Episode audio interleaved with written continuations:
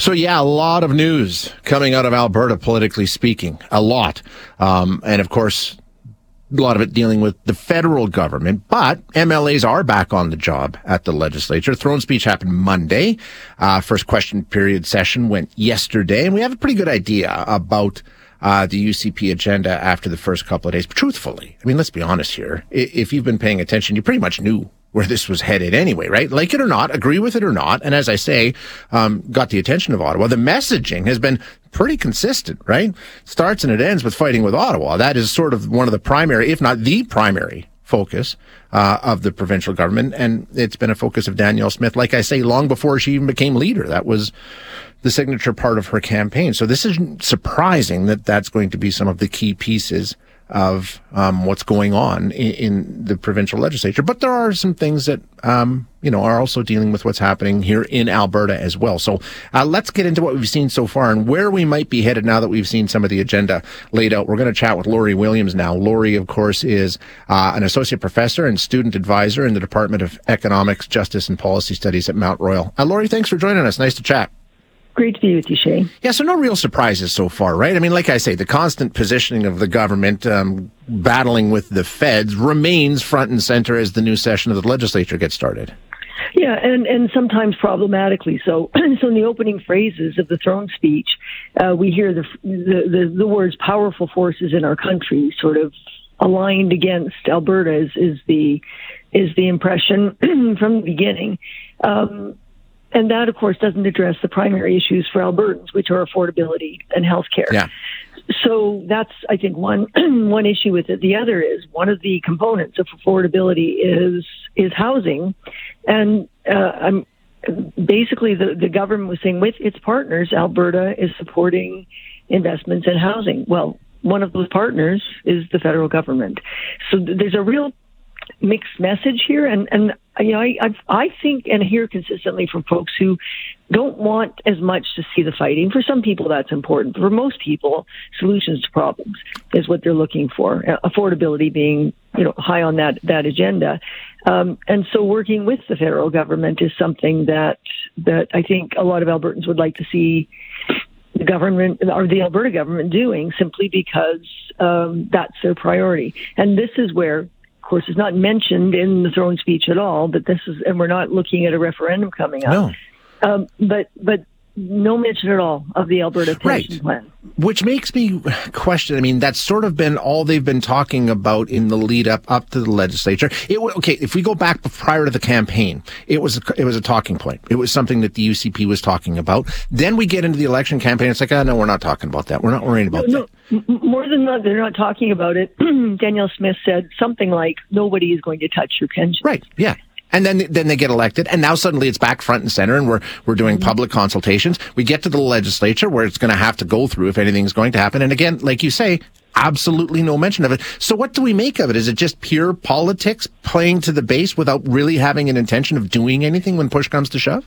Well, there is a dimension of that, that it is about pushing, uh, or sorry, it's satisfying the base. Pardon me. so the base um, is very much in favor of this. But it's not just the base; it's not just political opportunism. This is something that that both Danielle Smith and Rob Anderson, her chief advisor, have been talking about for some time. Uh, they actually think this this makes sense, and I've talked to conservatives who think it absolutely makes sense to Albertans, and it might in fact yield savings. Um, but that that risk benefit ratio is is being called into question, and I think the um, the government is is sort of almost playing defense at this point because we're hearing from Canadians and yeah. premiers in conservative provinces. Uh, Pierre Poilievre. Normal, yeah, but, but players would normally support Alberta are, are standing up to the Canada Pension Plan, and that puts the Alberta government in a in a pretty tenuous position on this. So ultimately, even though they may believe in it politically, this may not fly. If they think they can't win a referendum, mm-hmm. if they get too much blowback about spending seven million plus on on advertising to try to persuade Albertans to support a policy they currently uh, uh, oppose in, in large numbers, over half, well over half in some polling. Only about 19 or 20 percent of Albertans support it. Um, they're getting a lot of questions about this, and I think I think you're right. There there is whether it was political in the first place or not is definitely uh, the winds are shifting, and I think the government is is seeing that that quite clearly. The the approach taken by the NDP here, I, am wondering if you think it'll be effective. And you mentioned it. Um, they're saying, okay, you're talking about a lot of things, but what are you going to do to help Albertans? Now, there is an insurance announcement this morning when it comes to auto insurance, trying to deal with that. You know, right. costs have have soared. We talked electricity, where prices have quadrupled or quintupled in some cases. You mentioned housing, tuition. I mean, the list goes on. Um, and this is obviously what the NDP is focused on, is saying, listen, you're talking about pension that nobody wants. You're talking about um, referendums on tax increases. Nobody's talking about that. You need to deal with the issue. So is there a vulnerability there, do you think? I think there is, and I think there's a difficulty in actually addressing it effectively. So you mentioned utility payments. I don't know if you travel Highway 2 very much, but there are tons of, of signs on Highway 2 and elsewhere saying, uh, do you want your, your uh, utility bills to quadruple? Well, they have in right, Alberta yeah. for a lot of Albertans because of this government's policies and and so they're they're again playing defense on on having the highest utility rates by a significant margin of any other Canadian. So a government that's, that's touting affordability has to address that. And they said they're going to do that in the throne speech. We don't know the details yet. But that's a huge gap to make up.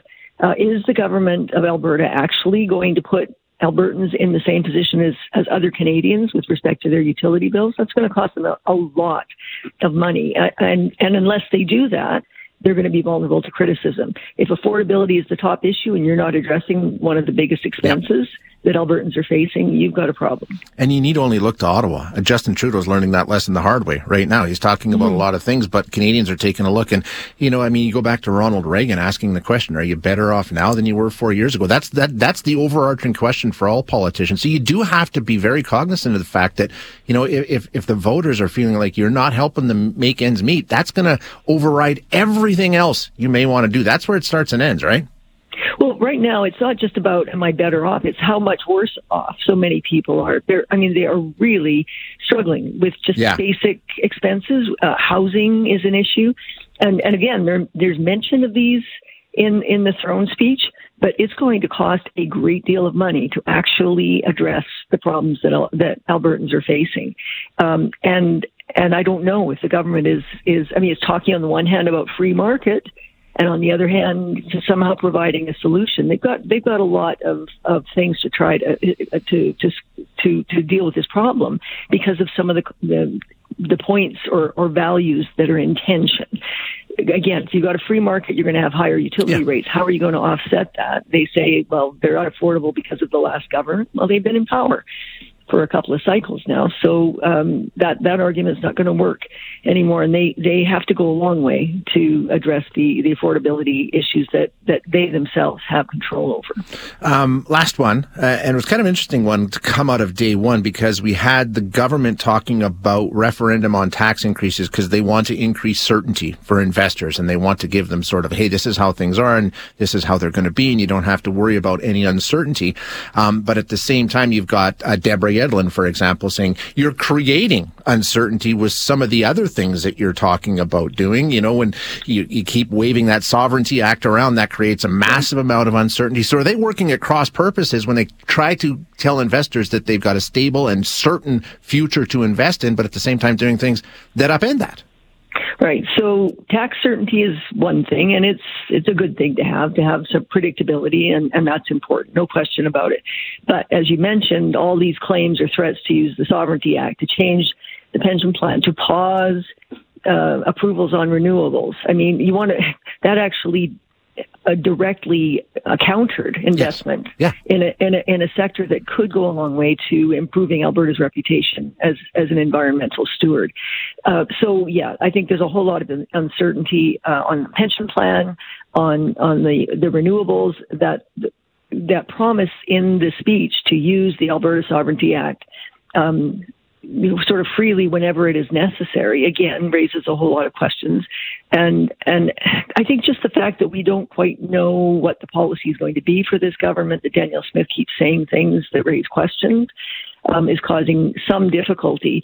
That that actually has been offset somewhat in in what we're hearing in that the the policies of this government will will um, be sort of developed or fine tuned in consultation with with caucus. And I hear from people sometimes saying, "Well, Danielle Smith isn't going to do things that caucus doesn't want her to do." But the reality is, there's a divided caucus. Some of them want the Sovereignty Act, some of them want the Alberta Pension Plan, and others are are are, are deeply opposed to it. And that I think is going to be the deep and enduring challenge that this government faces. Yeah, which will be interesting to watch. Lori, as always, thanks so much for your time. I appreciate it.